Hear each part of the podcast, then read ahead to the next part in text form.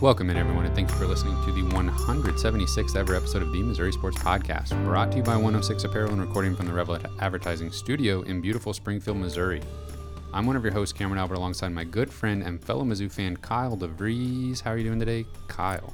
I'm I'm doing great, Cam. Um, we're back in the studio. Oh, yeah. We're on a little bit of an irregular schedule, but we're back, and that's great.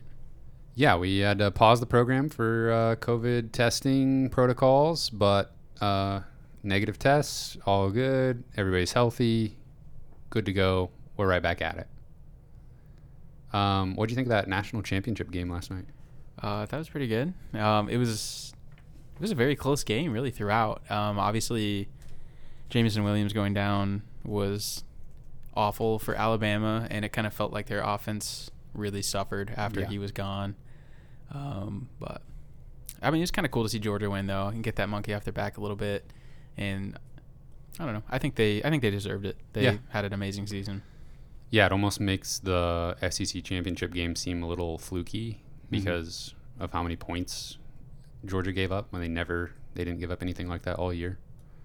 Um, I was kind of watching the game off and on because I was busy modding my PlayStation three to play the new version of N C double A Football fourteen with mods called College Football Revamped.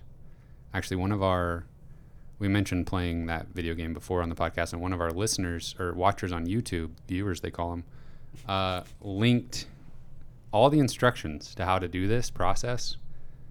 It's a little time consuming and complicated, and I did give up once and tr- had to start over and try again, but eventually I got it, so it's pretty cool. How much time in total do you think you spent? Bo- between both times both times combined, I mean, uh, some of it's idle, just like waiting for stuff to download and whatnot, but probably six hours. Nice. Wait, you had a you had a like a give up and regroup? Yeah. um I tried like probably a month ago oh. or more, okay, and got to a point where I couldn't figure out what to do. This thing that was supposed to happen kept failing, and so I just gave up. But then I got the itch again, oh. and I was like, I'm going to try one more time. Look at you. I got it to work. Good job. It's really well done. And I think they've actually, uh, E A Sports, like, hired some of the modders to work on the new college football video game. So maybe that's a good sign. Mm, I can't wait for that. Um, we have a lot to talk about. We better we get better get into it. Lots of news, lots of stuff already popping off in the college football offseason. Big basketball game to talk about. Before we do any of that, don't forget to subscribe to our YouTube channel and check out our Patreon page, just like Tyler Harsel did. Big thank you to Tyler, who is our newest supporter at the ten dollars level. He's already been in the Discord, chatting with everybody. We love having him there. Thank you, Tyler. Um, if you're interested, go to patreon.com slash Missouri Sports Pod. First thing on my news list, Kyle, is Connor Bazelak, former quarterback, Missouri Tigers, going to the Big Ten, playing for the Indiana Hoosiers now. What do you think about that? Yeah, I mean, I think that's a move that makes sense. You know, I think that it, it kind of made sense for him to move back a little bit closer to home and get a fresh start in a, you know, kind of a, a Big Ten school. I guess makes a lot of sense. So we will we will see how he does. You know, I, I definitely think a – A fresh start for Bazelak could be good. I, I, I think he is a talented, smart quarterback, and maybe he was a little injured this year. I don't know. Things obviously didn't go as planned this year, but I, I definitely think he can he can be very successful somewhere else, and uh, we wish him the best.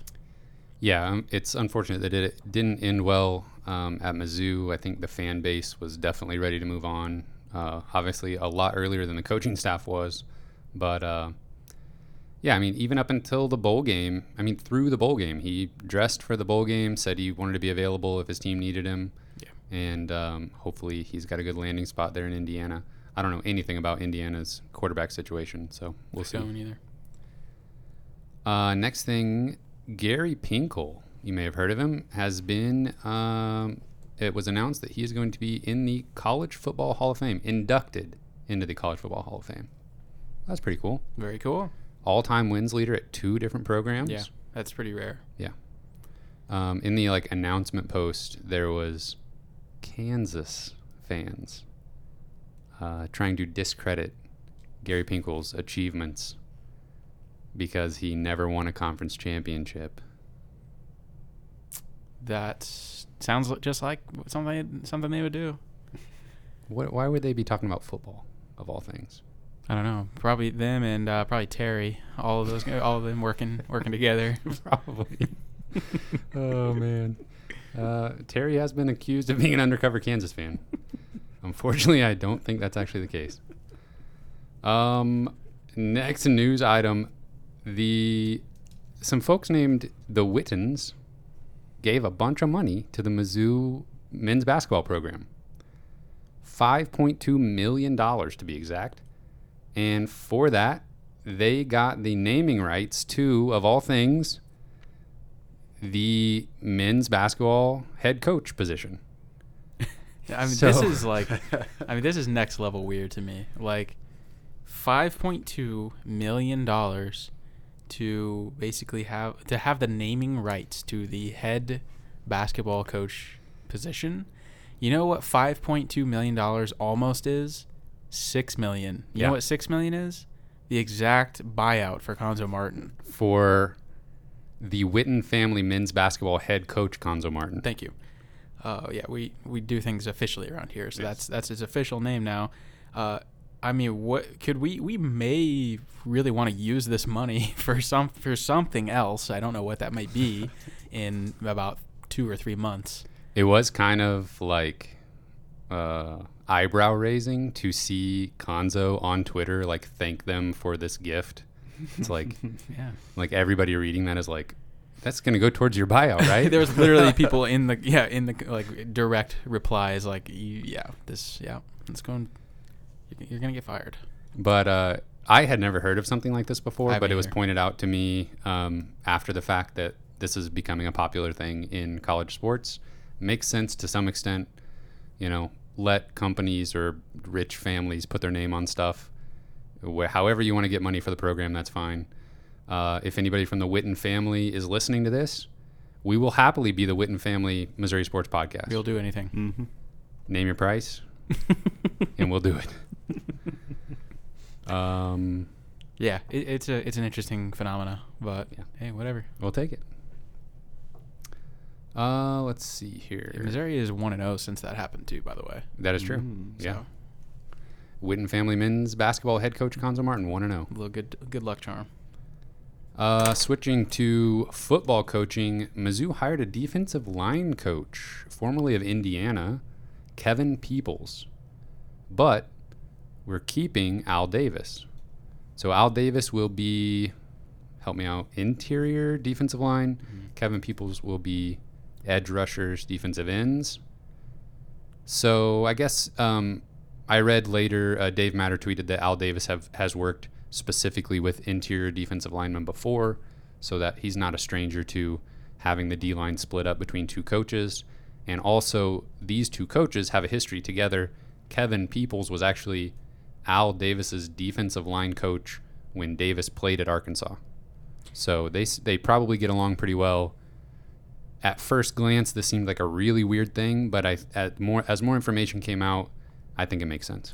Yeah, as we've gotten more background information, I, I guess I agree it's a little less weird. But when it first came out, it was just uh, Missouri is hiring uh, what's his name, Kevin Peoples, mm-hmm. as a defensive line coach, and there was no other news on Al Davis. There's no other information at all.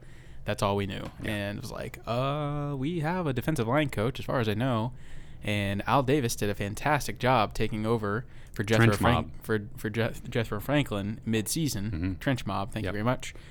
Um, and I was kind of like, well, I think they promoted him officially in December. Yeah. Like, you know, he's only been on the job for a month. What's going on?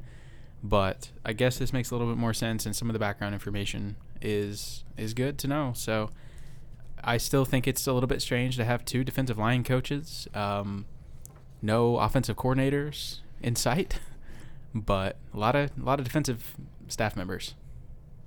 Well, they'll get a they'll get a staff. Coach Drink will get a staff that he likes that he can roll with for multiple seasons, hopefully at some point. Although some staff members were getting uh, hired by other programs, which is usually a good thing, but you'd like to see a little bit of consistency, at least from one year to the next eventually. Um, looking at the football schedule for next year, there's been a change. Um, the season was supposed to open with a road matchup against Middle Tennessee State, but that game is being replaced with a home game with uh, Louisiana Tech. Yeah, I think this is um, this is great news. Uh, I don't think Missouri should ever be going on the road to play a game against a non-Power five opponent. Uh, I thought it was weird whenever we went to Wyoming, even before we lost the game. I was like, why are we doing this? Uh, we should never be Especially going to... Especially a place that's like notoriously difficult to go and play. And so far away. And uh, I thought the same about Middle Tennessee State. Uh, it makes absolutely no sense. I know we scheduled a home and home or whatever. We actually lost the, the game, the home game against them in two thousand sixteen or whenever that was, homecoming. We lost to Middle Tennessee State. And then we were going to go play at their stadium next next year, which just made no sense at all. Um, and so and, and Missouri was going to start the year off with two away games. They were going to go to Mid- Middle Tennessee State, and then they had a game at Kansas State after that. It's just not an ideal way to start a season with two road games, especially if one of those games doesn't go as you expect it and you lose, then you maybe don't get as strong of a home crowd to start the year. Right. I don't know. I just, all around, this is just this is far, far better, and I'm assuming they had to just pay to get out of this game. That's what I'm thinking. And uh, honestly, I think this is a great move by the new A D, though. I'm I'm I'm all about it. Yeah, unfortunately, there's still some. I think there still are some road, like uh, non-Power Five games on the future schedules. Um, maybe they'll try to get out of more of those, which would be okay with me. But that gets expensive after a while. It almost felt weird going to Boston College, even yeah. though they are a Power Five team. Right. But yeah. which I was I was fine. That's fine. Yeah, we, we did lose that game, but and we talked about. I mean, and Coach Drink talked about. Uh, it was made headlines back when the game happened about the fact that Missouri doesn't recruit a lot of players from Massachusetts. The same can be said about Wyoming. Um, Tennessee makes more sense, but let's just stick to home games, especially to open the season. And Louisiana Tech uh, was last in the Conference U S A West division this past season, so. Hopefully, we'll be starting out with a win. Um, speaking of changes to the football team, uh, we've had some transfers in. We've had some offers go out to transfers from other programs. And we had two commitments. One from defensive tackle Jaden Jernigan from Oklahoma State. And another from defensive back Drayden Norwood from Texas A and M. So some reinforcements on the defensive side. Yeah, uh, Jaden Jernigan specifically is a is a huge addition. It's going to be an immediate impact. Um, he was uh, a consistent contributor for Oklahoma State this year. He was a top ten team. Um, that was not a transfer that they wanted to lose. I feel right. a lot, like a lot of times transfers are. Uh, not going to get a lot of playing time in their current situation, or maybe they're, I don't know. It's a lot of times for teams addition by subtraction right. when players transfer out, and that was not at all the case here with Jernigan and Oklahoma State. So I don't know how that comes together. I don't know why he wanted to transfer, but it's great news for Missouri. Uh, Norwood is from Arkansas. He was the number one recruit in Arkansas, according to twenty-four seven Sports, in two thousand twenty-one class, so just, I guess, last recruiting cycle. And he went to Texas A and M, didn't play. Um, a, a lot of freshmen don't, especially at a place like A and M where they're bringing in – I mean, they had the number one re- recruiting class this year, so they're bringing in unlimited talent. It's really hard to see the field as a freshman. So um, he's got four years of eligibility, I believe, and so that's another great addition. And then there was some offers handed out to some fairly big-name transfers. Um, a running back transfer from Stanford, Nathaniel Peat, who is originally from Columbia, played high school ball at Rockbridge. Mm-hmm. Uh, so seems like a pretty decent shot there. Mm-hmm. And then uh, a little bit bigger deal might be the combo U S C, that's Southern California, transfers quarterback Jackson Dart and tight end Mike Trigg. Both announced that they are in the transfer portal. Both got a quick follow from Eli Drinkwitz, and um, Jackson Dart, the quarterback, followed him back on Twitter. And the uh, Mizzou Twitter f- saw this, and now they are replying with Mizzou gifts under every single one of his tweets. You gotta love Mizzou Twitter, man. They are. I don't. I don't know if the like Twitter algorithm knows that I follow Mizzou stuff, so they put the Mizzou replies higher up. Is I, that I believe the case? That's a thing. Okay. Yes, because you look and it's just like dozens of yeah. Mizzou tweets. Yeah, it's probably people that you have in a very roundabout way interacted yeah. with, or interact with the same tweets, or follow the same people, that kind of stuff. So right. that is probably true. But I do think that Missouri Twitter does a fantastic job yeah. uh, doing their part in recruiting. Right. Um, yeah, a quick note on Nathaniel Peat. Um, yeah, from Rockbridge, you mentioned that. Uh, put up a l- big numbers in high school. Very productive running back. Uh, he has been pretty good at Stanford, uh, mainly in the like kick return game. He's been pretty electric in, in the return game. So if he were to come back home to Missouri, maybe that's something that he could do really, really well, which I'd be totally fine with. It's just having a you know really consistent, dependable punt return, kick return guy. Mm-hmm. Uh, this is, speaking of punt return, I don't even, this is completely unrelated. I, I just thought of this, you know, Luther Burden returns punts. Yeah. He's great at it. I, I don't know if I want Luther Burden re- returning punts. You know, that's kind of a dangerous job that a lot of times is very hard to get any reward whatsoever in the punt game, even whenever you're great at it. Yeah. So, I mean, if there's somebody that maybe is a little less critical to the success of the offense that can still be really, really good at returning punts or kicks, I think that that's a very important role. Yeah. Um, you know, we have a lot of running backs in the room right now. I don't know that we really are in desperate need of adding a transfer running back, but it wouldn't be, I, I wouldn't surprise me at all if uh, Missouri did land Nathaniel Peat. Yeah, um, adding a adding a running back that is coming from a Power Five program, that's a local kid. Um, I don't know. I think maybe Coach Drinkwitz and the offensive staff are still trying to figure out what exactly they have for running back next year. Yeah. Um, because we didn't see much from any of the backups this past season. That's true. It could kind of be just to get a bunch of guys in the room and see who stands out. Yeah. Um. So yeah. So what, what do you think? Are you, you are you saying all aboard on these U S C transfers? I don't know if I know enough about them to really um, have an opinion one way or the other. But um, I th- if if Coach Drinkwitz feels confident in, you know, bringing in a transfer quarterback, uh, a guy who's been successful. Uh, I think I think I'm I'm all for it. Um, I think we talked a little bit about um, that these are human beings we're dealing with, and you don't want to just bring in a guy just to bring in a guy and mess up um, any chemistry in the room. And that's a very important position, mm-hmm. and uh, you want to get it right. And there's a lot of talent in that room of guys that have already been here. And uh, so you don't want to mess that up. But if you can bring in a guy who's going to make a difference and can make your team better, then obviously that's something you're going to want to look at. And the tight end position got even more important because um, Nico Hay has medically retired. So the tight end room is very thin.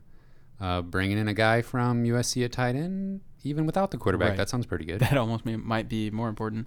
Um, yeah, the, the tight end room is kind of scary right now. Um, I mean, we saw, so Nico Hay has medically retired. We saw Daniel Parker Junior Uh, transfer to Oklahoma. Messiah Swenson transferred to Arizona State, I think. I I don't remember. I'm not one hundred percent sure where he transferred, but he is not at Missouri anymore.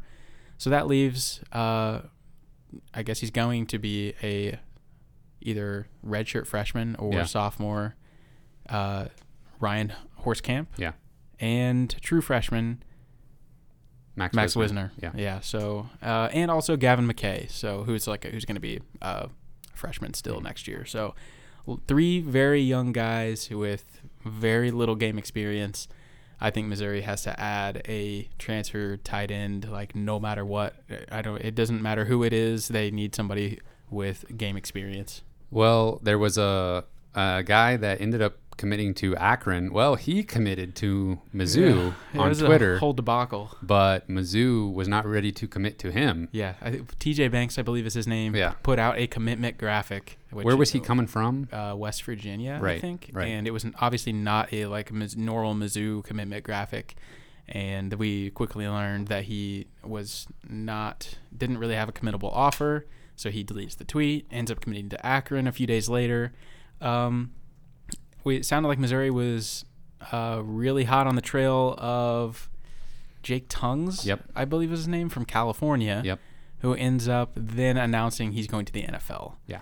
And so not- he like entered the transfer portal, but also might have gone to the N F L. That was always a possibility. Yeah. And it sounded like Missouri was felt really good about landing him. And so uh, whenever he went to the N F L, now they don't have T J Banks either because he's now gone to Akron. So we got to find somebody. And yeah. that room is, it's, it's interesting.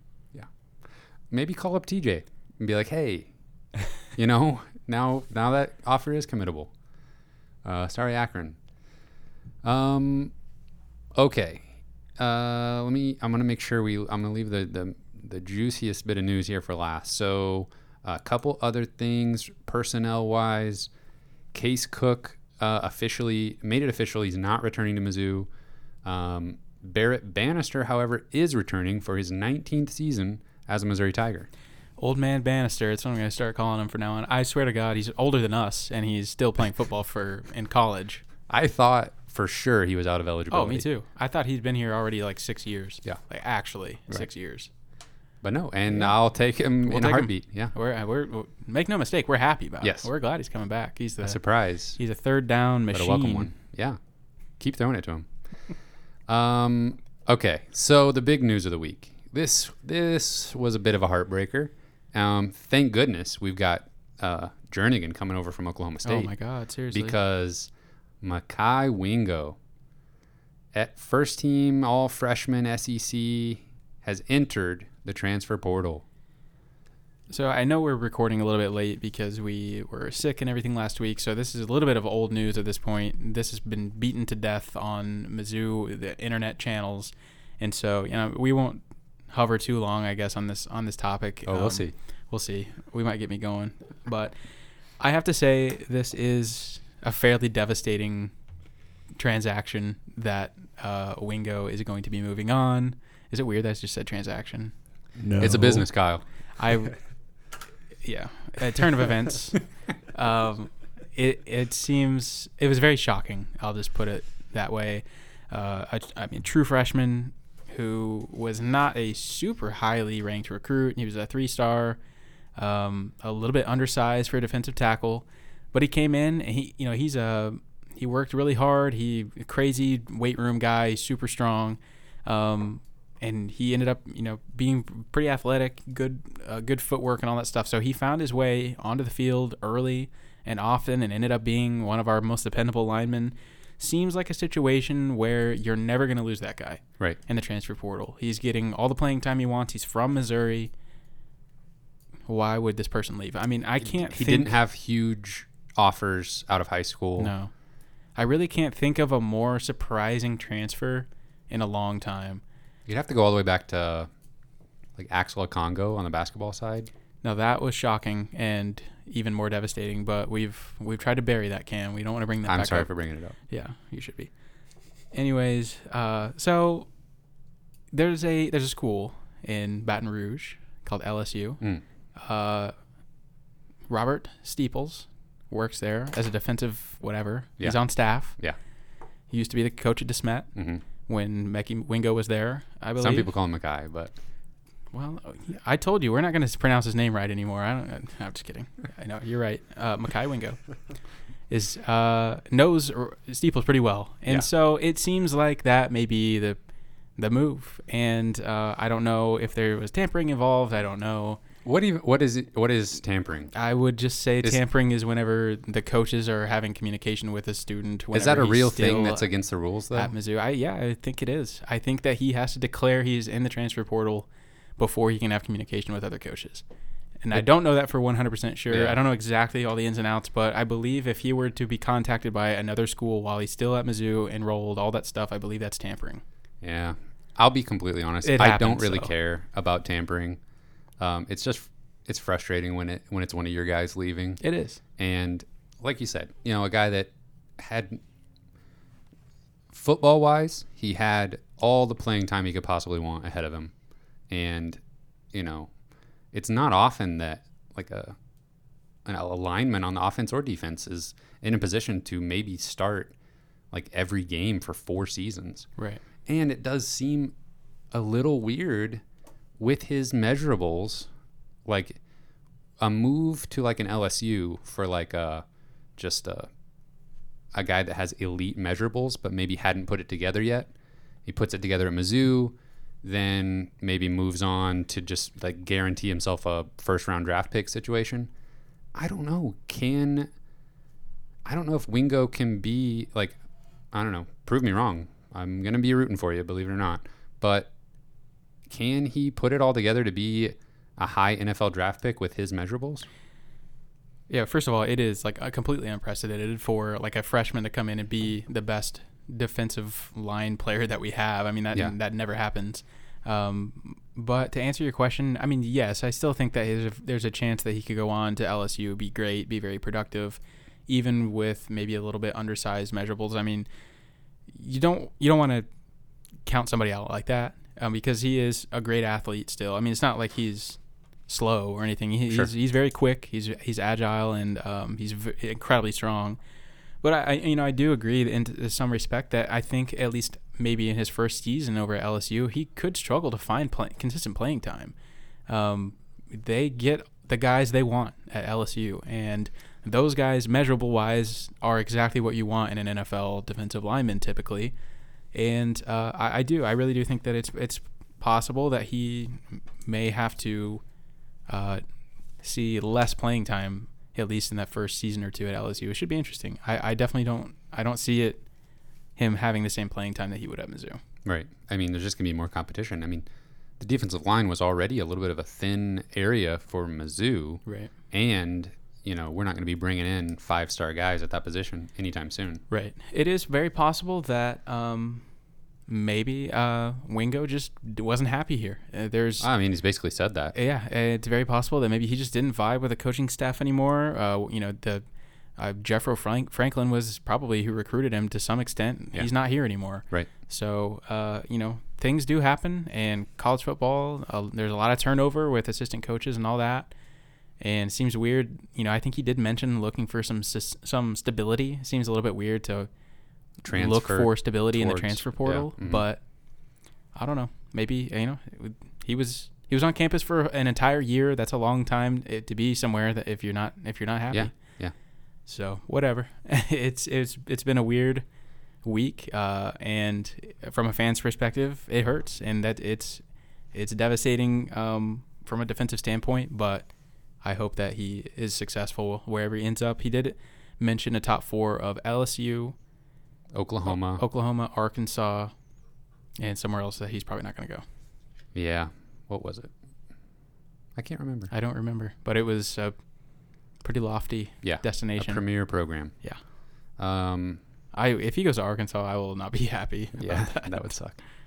Um, yeah, transfers in general are not usually all that surprising. So I think that's why this one you know, definitely caught everybody off guard. Usually you see the writing on yeah, the wall to some exactly. extent. Um, okay, so that kind of brings us to, you know, in with this conversation with him transferring, there's a little, there's a little bit of saltiness from the Mizzou fan base, a little bit of pettiness, talking about tampering, talking about, oh, did he have a uh, N I L offer to get paid somewhere else to transfer there? Um, and there's just, a, I think there's a lot of hand wringing on Twitter right now regarding the transfer portal, um, and N I L, and is college football going to collapse because of these two new things that have, that we haven't figured out exactly how they're going to work.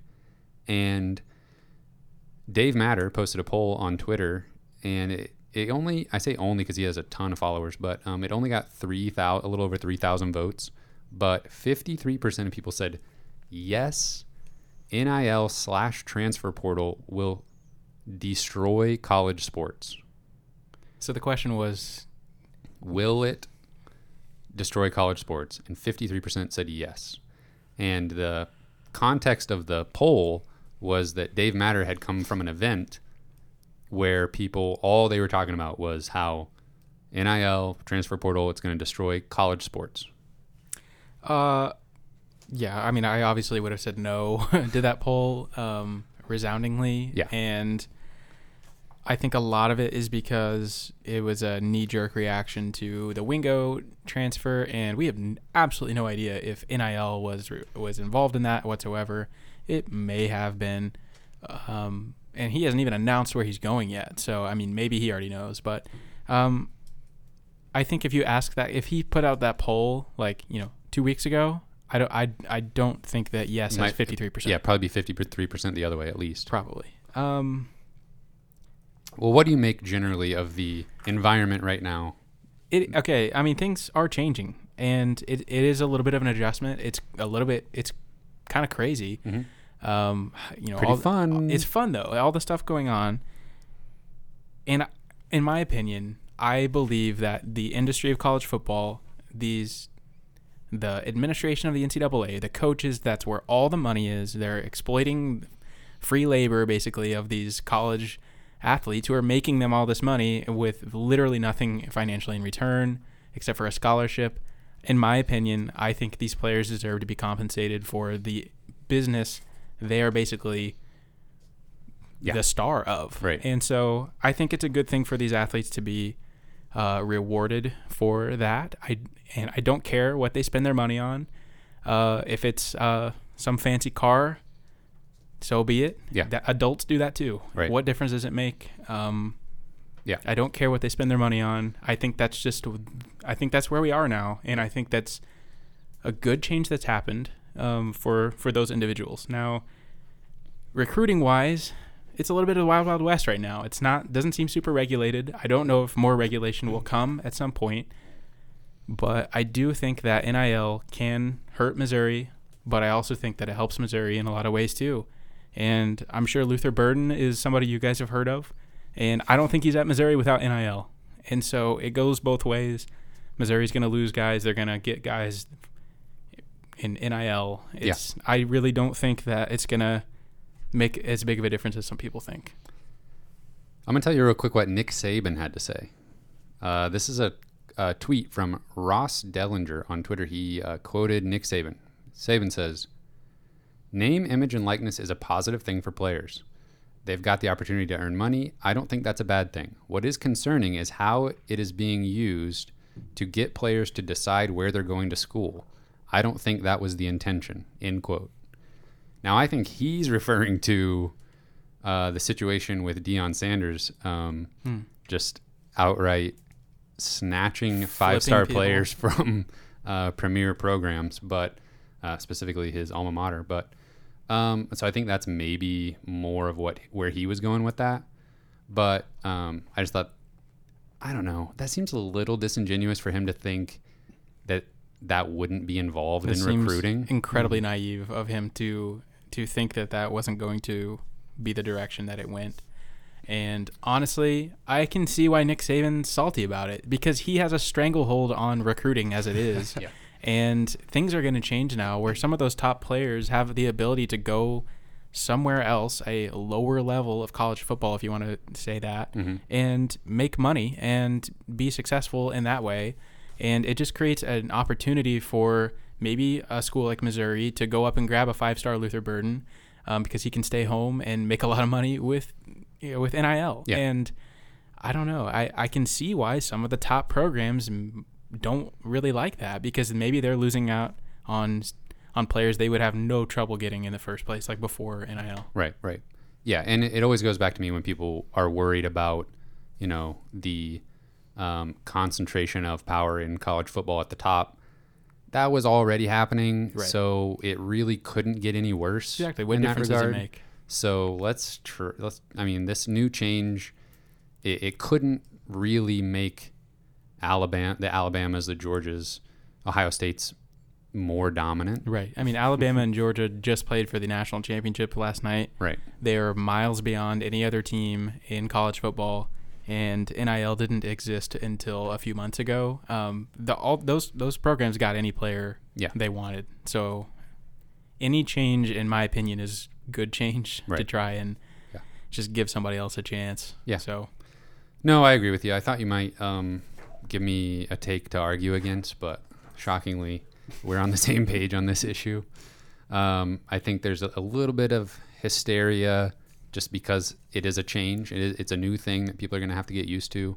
And we don't exactly know the ins and outs of it, honestly. We don't know how everything works behind the scenes. Yeah. So there being a little bit of mystery to N I L, mm-hmm. you know, functionality, right. in like how the money moves around. Like, we know kids can sell shirts. Like, that's the most, that's the easiest thing to see happening. Right. Transparently.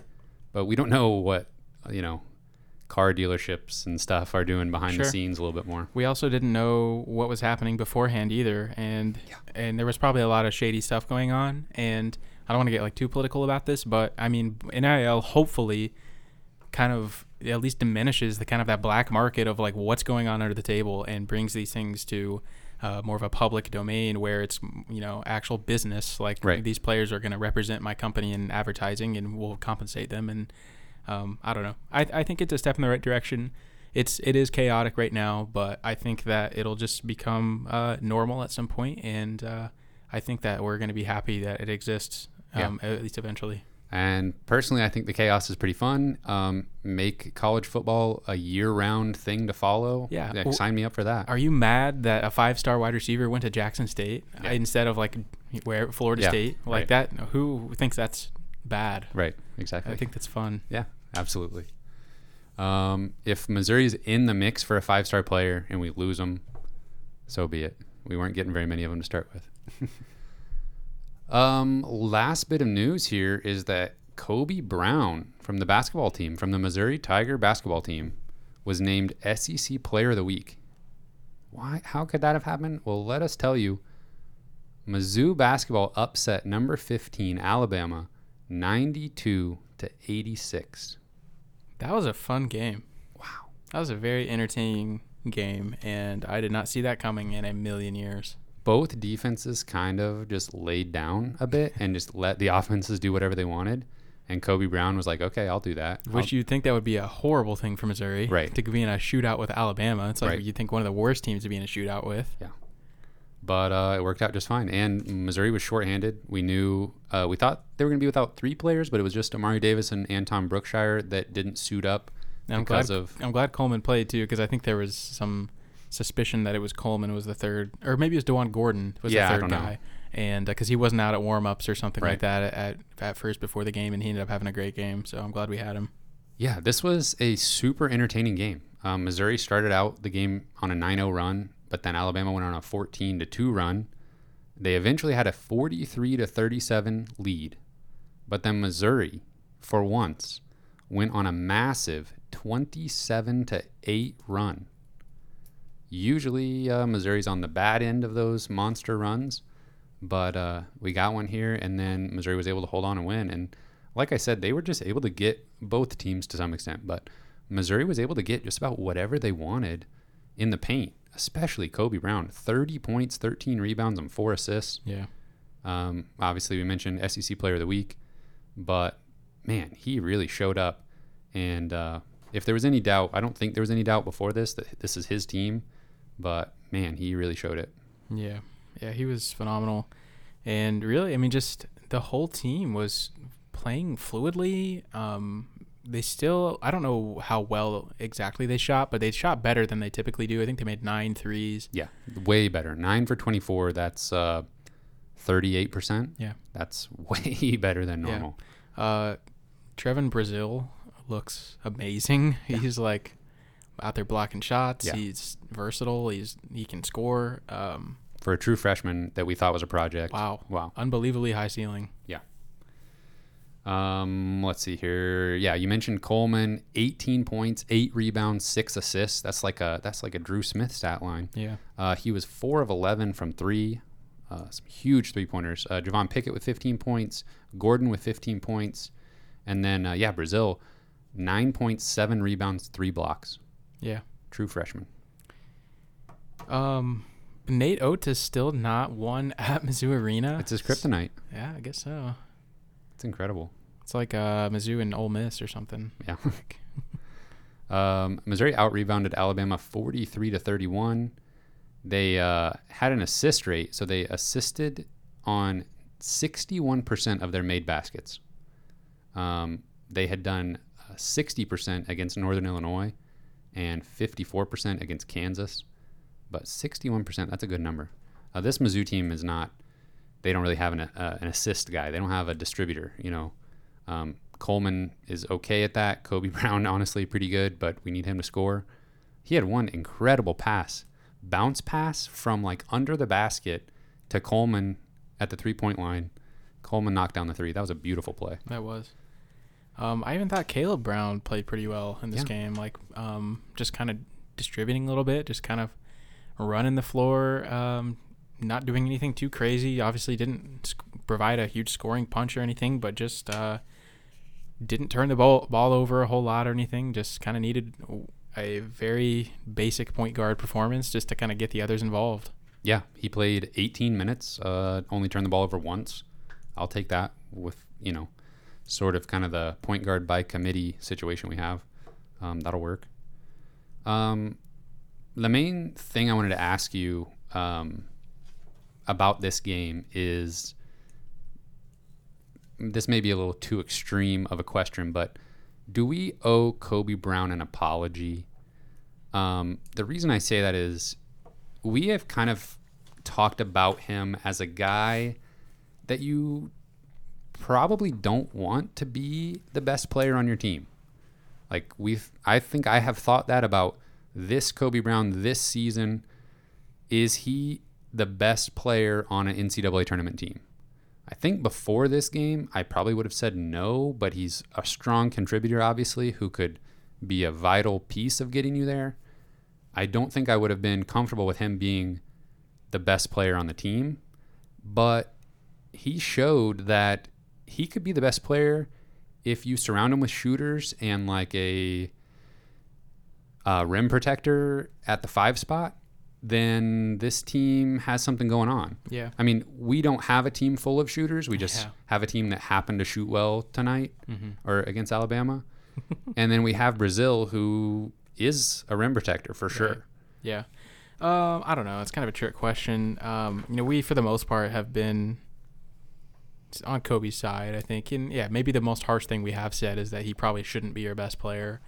Um, yeah, I mean, that's a great question. If Missouri has a better offense around him, then maybe he's dominant, not this dominant, but he's maybe he's very productive game in and game out. Um, just when you've got some floor stretchers who are, you know, if, if the if the opposing defense knows we're going to Kobe Brown every play, then yeah, I don't know that he is would have the ability to supersede something like that. I don't think he's dominant enough to do that, but when the attention's not on him one hundred percent of the time, when guys are knocking down threes and the defense has to step out, Um, then yeah, I mean clearly that look, I mean that opened things up so much just by Missouri making a few threes, just proving that the defense has to step out and guard them. Opened everything up. Yeah, it looked like Cuonzo Martin's offense was like, oh wow, this actually works yeah. whenever people make shots. Um, and again, this is one game, but it looked like a completely different team. It looked like Cuonzo Martin knows what he's doing and he knows how to design an offense just by some people knocking down shots. So, um, I don't know. I guess maybe we uh, owe Kobe an apology, but I don't know that's that he a, can... Con- a little bit strong words, but... I don't know that he can continue to yeah. um, win games by himself, though. No. I, well, I mean, I think that's the thing. He's not going to win games by himself. He needs guys knocking down threes um, to make it work. And obviously, when he has an off game, somebody else is going to have to step up. And I don't see anybody, you know, Coleman having a good game, I think, is a direct result of how dominant Kobe was. He was drawing the defense into the paint and kicking it out. And if you can make the shots, you know, yeah. Coleman was wide open on some of those threes. Yeah. So, I mean, has Missouri taken a step here, or is this just a complete outlier of, of our performance? I mean, are they starting to gel a little bit? I mean, can we get excited about this, or... I mean, there's so many questions from... I mean, this is an insanely good win. I mean, yeah. Alabama's a really good team. Yeah, this is... Um, I mean, from Alabama's point of view, this loss is, like, harmful to their resume. So, I, I I don't know. I, it's like losing to U M K C or something. Yeah. Um, is this something we can expect moving forward? Probably not. I mean, we've got... you know, thirteen other games where Missouri can't shoot the ball. Um, at least this is a new ceiling for this team, where if some shooters can knock down open threes, then it seems like we could be competitive with just about anybody in the S E C at least. Um, we'll see. We've got a home matchup with Auburn um, in a week or two. That'll be a game that I think... Auburn looks really good. That'll be a game to compare against this home game against Alabama. I think Auburn might be the best team in the S E C. Yeah, I'm, I'm kind of coming around to that as well. Um, yeah, I just don't see it sustainable. I mean, shoot, they shot thirty-eight percent from three and moved all the way up to three hundred fifty-second in the country in three-point shooting offense. Yeah, I still think they've got to be better defensively, honestly. For sure, yeah. Uh, especially, I mean, they're they're never going to do this ever again, in my yeah. opinion. This offensive explosion. I'm pretty sure that pretty sure they scored more points against Alabama than Paul Quinn. I could be wrong about that, but it was r- roughly uh, the same yeah. amount of points. Yeah, one more point against Alabama. Yeah, yeah, they scored ninety-one against Paul Quinn. Wow, you looked that up really fast. Um, yeah, I just I don't think that's uh, sustainable, especially the way they're playing defense. I think they they just have to get a lot better to be able to consistently beat um, S E C level teams. Yeah, I mean, coming away with the win kind of overshadows everything, but the defense, just like Alabama's uh, defense was letting Missouri have whatever they want, Javon Quinterly was just driving for layups over and over and over again. Mm. Um, so that's clearly not sustainable. He was just getting into the paint and then finding guys or just finishing himself. I mean, yeah, the defense, uh, I don't know what's up with it. I mean, even with Brazil in the lineup, it's still, it's it's a struggle. Um, Missouri's offense, yeah, their offensive efficiency on Kempom jumped like thirty spots, and their defense efficiency dropped like ten spots. Wow. So, and I would expect Alabama's offense is pretty high. Yeah. So yeah, it would have to be a horrible defensive performance. Uh, Alabama is yeah ninth or eighth uh, offensive efficiency. Wow. So, yeah. But I mean, both teams just kind of driving for layups over and over I again. I guess. Well, it was a very fun game to watch. Absolutely. Um, yeah, so Mizzou improves to seven and seven overall, and now one and one in S E C play. Um, yeah, and they went from uh, one sixty-one in Kempom to one forty-eight. Does anything change with uh, Cuonzo Martin? Oh, you mean like his uh, his, hot, just, his, his job. Hot seat? I mean, he's still, uh, he's still on the hot seat, but I mean, has anything in your mind changed whatsoever that he can salvage this his season, uh, the, his his uh, his job security? I mean. No, I mean, c- could they? They'd have to like go five hundred in yeah, conference play. I agree, and that's not going to happen. Um, hang on, one more thing I was going to say. Um, I don't know what it was. Oh, minutes. So down two guys that usually are in that twenty to thirty minute per game range, and their minutes just get absorbed by everybody else, you know, kind of like we talked about last time we recorded. Let's find seven or eight guys. Let's give five guys thirty to thirty-five minutes a game. That's kind of what happened in this game. Yeah, and Amari Davis is probably going like, oh, shoot, yeah, I just lose my job.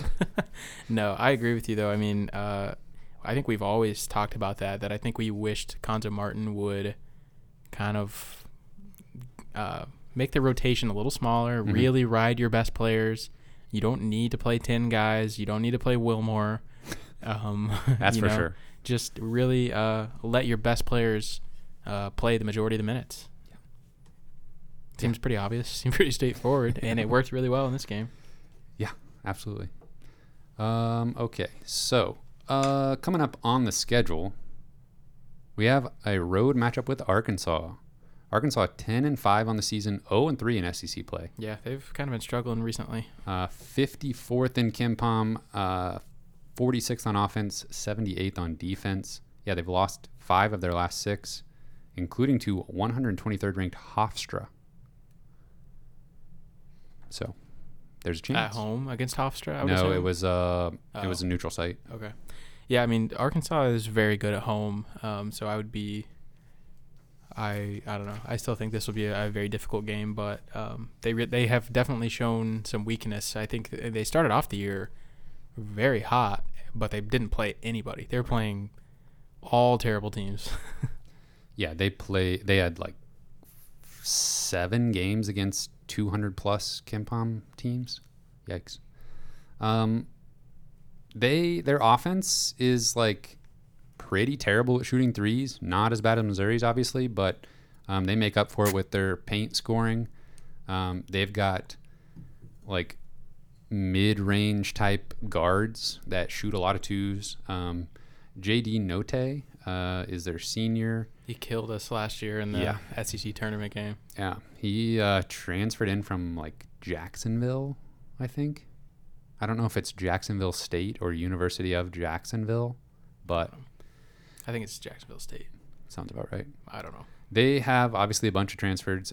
Uh, Musselman, he is, loves doing that. He's known for that. Um, although uh, Cuonzo is like going step for step with him this year with the Missouri squad. Bunch of transfers there. Um, they, I don't know. They're just pretty solid. They have lost some close games. They lost. A, they had a one-point loss against Vanderbilt, a five-point loss against Texas A and M, a two-point loss to Oklahoma. So they're in every game. They're crazy fast tempo, so I could really see them just, especially them playing at home, I could see it getting away from Missouri pretty, pretty quick. Yeah. If if Missouri starts out cold at all, I think it could just get out of hand in a hurry. Yeah, I wouldn't be surprised at all if this is a twelve to fifteen point game uh, when it's all said and done. But, man, if Missouri can keep up some kind of offensive, um, I don't know, efficiency, yeah. uh, literacy, uh, this could be a really fun game. Um, I mean, similar to the Arkansas, uh, to the Alabama game. Yeah. Um, just maybe a little less offensive power, but, I mean, that's the high tempo, high scoring. It could be that. If Missouri continues to shoot okay and continues to run good offense, and uh, but I don't know, I just don't know if I see it two games in a row. No, probably not. Um, do you think we need to give Jordan Wilmore some minutes, considering uh, Arkansas has seven foot three Connor Vanover? No. Okay, we'll see how. Vanover is not even like an inside player. I feel he just shoots threes. Yeah, he's like he uh, on the season he's a one for twelve from three. Really? Yeah. Uh, didn't he make like he's, seven in a game against us yeah, last year or something? He's not playing a ton of minutes this year. I, I think he's maybe missed time with injury as well. Okay. Um, yeah, yeah, he is not a, a not a huge factor he's for a them. Stretch uh, seven three guy. Yeah. Um, Arkansas's got a lot of you know shifty guards. They've got one guy, um, Chris Likes, who is of course a transfer. Um, he is five foot seven. You you heard me, uh, but. He's kind of he hasn't done so well in S E C play. He had some really good games in non-conference, but honestly, I could see him. S E C players are a little taller, potentially. I want to see Jordan Wilmore standing next to standing next yeah, to this, this definitely. Fella. Somebody in attendance needs to get a picture of that. um, he's pretty crafty though, and he is not afraid to shoot threes. He'll shoot from way beyond the three-point line. Um, he hasn't been getting as many minutes in S E C play, but. I don't know. When you've got like hard-nosed guards, I feel like that's uh, an area. I mean, we saw Javon Quinterly just dice up the Missouri offense or Missouri defense and get to the rim whenever he wanted. So I'm afraid we're going to see more of that from the Arkansas guards and uh, probably a lot of transition baskets off of uh, Missouri missed shots as well. Yeah, Missouri's got to figure out. Um, I feel like that happened a lot against Kentucky. Just those long. Rebounds, um, you know, bricking threes all day, and then so the, of course the ball bricks off the rim really far, and then it just creates like a fast break opportunity. Like they have got to be aware of that and get back faster. So I don't know, whatever you do to stop um, those transition transition buckets, they they have to do. I mean, I don't know how. I, I think they did it maybe. A, well, they were making more shots against yeah, exactly against Alabama, right. So they didn't have to worry about it as much. Yeah, but. Not as many long rebounds when it goes uh, through the net. Um, they will play another game before we before we record again. They will play on on Saturday uh, back home against Texas A and M. A and M, I think they're a better team potentially than Arkansas. Their efficiency ratings don't reflect it quite yet. They are thirteen and two on the season, two and oh already in S E C play. That's pretty surprising. Uh, sixty-fifth in Kempom, eighty-third on offense, sixtieth on defense, and just complete opposite offensively from Arkansas. They are one of the very best three-point shooting teams in the country, fourteenth out of all Division I teams. Very slow tempo. Yep. So we're going to get to see uh, how Missouri handles just back-to-back games against completely different styles of offense. You know, it's one of the most frustrating things, uh, uh, other than the other team getting like an offensive rebound and like a putback or something, uh, is when a team uses the entire shot clock and then just like drills a three at the end of it. Like, I feel like Texas A and M, we're going to see that a couple times from them because they, I don't know, they really grind it out. Yeah, they have a uh, guard named Andre Gordon who is shooting. He doesn't have. He's not really a volume shooter. I, they probably need to get him more looks because he is shooting fifty-four percent from three on forty-three attempts. Clay Thompson over here. Seriously, and uh, welcome back, Clay Thompson. Welcome back. Um, then they have another guard. Uh, he's kind of a wing player. He's six foot five, named uh, Quentin Jackson, not Quentin Rampage Jackson from the U F C. Oh, thanks um, for the distinction. Yeah, this is a different person. Uh, he's shooting forty-one percent from three on forty-nine attempts. Um, they're one of their point guards. They're, they're their backup point guard, Wade Taylor, shooting forty-two percent from three. They're just like all of their guards shoot it well. I don't know. They don't. How does a coach get his players to shoot well? That's what I want to know. I, I oh, don't. man, a, what a great coach. They shoot threes well. Yeah. How I did mean, you get him to do that? I have to ask Buzz Williams. I guess. Maybe we'll get him on the show and ask him, hey, coach, how do you get your players to shoot threes good? Lead? Does he still sh- wear his little vests? I don't know. We'll have to find I wanna, out. I want to see him sporting a little vest in Mizzou Arena. Yeah, he's not as uh, entertaining to watch, uh, I feel like, in Texas A and M colors as he was in, like, the blue and yellow of Marquette. Yeah. Mm, I'm trying to figure out how... fiery little guy. Yeah. Missouri's back at home. Yeah. They got a little something special going on yeah. on their home court, I think. Yeah. I think um, I'll, I'll say they lose to Arkansas by twelve. Give me seventy-six to whatever twelve minus seventy-six is. twelve minus seventy-six. Missouri's going to score negative fifty-eight points. Give me seventy-six to sixty-four okay. for the Arkansas game.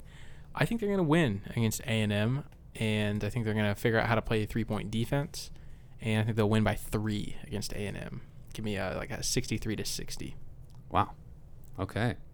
I think I'm with you on A and M. I think the Arkansas game will be a little bit worse final score than that. You predict a win against A and M? Yeah, I think I'll go with you there. Back at home, right? That same court where you beat Alabama. Mm. Just do it again. Do it again. Do the same thing. Um, trying to figure out if there's any just real big red flags. Um, one good thing about Texas A and M is they give up a lot of offensive rebounds. So we may be looking at some second chance opportunities. For Kobe Brown territory. Yeah, exactly. Kobe's going to have thirty rebounds. Uh, but they also have the ninth best defense in turnovers, forcing turnovers. So that's not ideal. That's brutal. We'll see how it goes. I have a feeling um, they're going to knock down some shots, but maybe yeah. Missouri can hold them to, you know, if, if Missouri can hold Texas A and M to like seventy-five-ish points, then I think Missouri can be right there with them. I feel like that would be a pretty high-scoring game for A and M. If they yeah. They've been looking okay. I mean, they beat Arkansas eighty-six to eighty-one. But that's just because they've really uh, improved. Threes are worth more than twos. That's true. All right, so it very very easily could be two losses, but um, I'm really hoping they'll keep the home home court magic alive against Texas A and M. Um, is that all for this week? I think so. One thing I forgot to mention, um, part of the reason we're recording in a weird time, obviously we had a delay last week, but this weekend is the Tournament of Champions, the best, I'm just going to say it, the best high school basketball tournament in the country. That's bold. Right here in Springfield, Missouri, hosted by Bass Pro. We're going to be there. Uh, we're going to be covering it. We're going to do a um, tournament preview uh, episode. We're going to record that right after this. And then uh, after the tournament, we'll do a wrap-up episode separate from the normal podcast, um, but it would be right there in, your, in the normal feed. So if you're interested in a little bit of high school basketball, some of the best teams in the country will be there. Um, LeBron James Junior Ever heard Bronny. of him? Wow. Bronny James will um, be there. He's probably like the fourth best player that's going to be there. We're going to interview him. Be like, all right, what do you think of Mizzou? Cuonzo Martin? Ever heard of him? For him? Interested? High character guy? Come on to Columbia. Yeah, if you if you think you're tough. Yeah, just play, wait. Play for Cuonzo. Yeah. Oh, yeah. Um, yeah, so check that out if you're interested. There's a, a lot of big name recruits, and uh, we'll we'll tell you who to watch in that. Uh, other than that, special thank you to our Patreon supporters at the ten dollar level and above: Britt Treese, Brian Smith, Ryan Lee, Tristan, Ben Smith, Parker, Daddy J D, Luis Hernandez, Tim Keynes, and Tyler Harsel. Thank you, gentlemen. We love you, and you can find this podcast on Apple Podcasts, Google Podcasts, and Spotify. We're on Twitter at Mizzou Sports Pod, and you can email us at missouri sports pod at gmail dot com.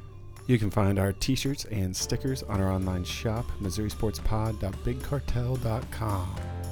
Thank you, everyone, for listening. We will see you next week.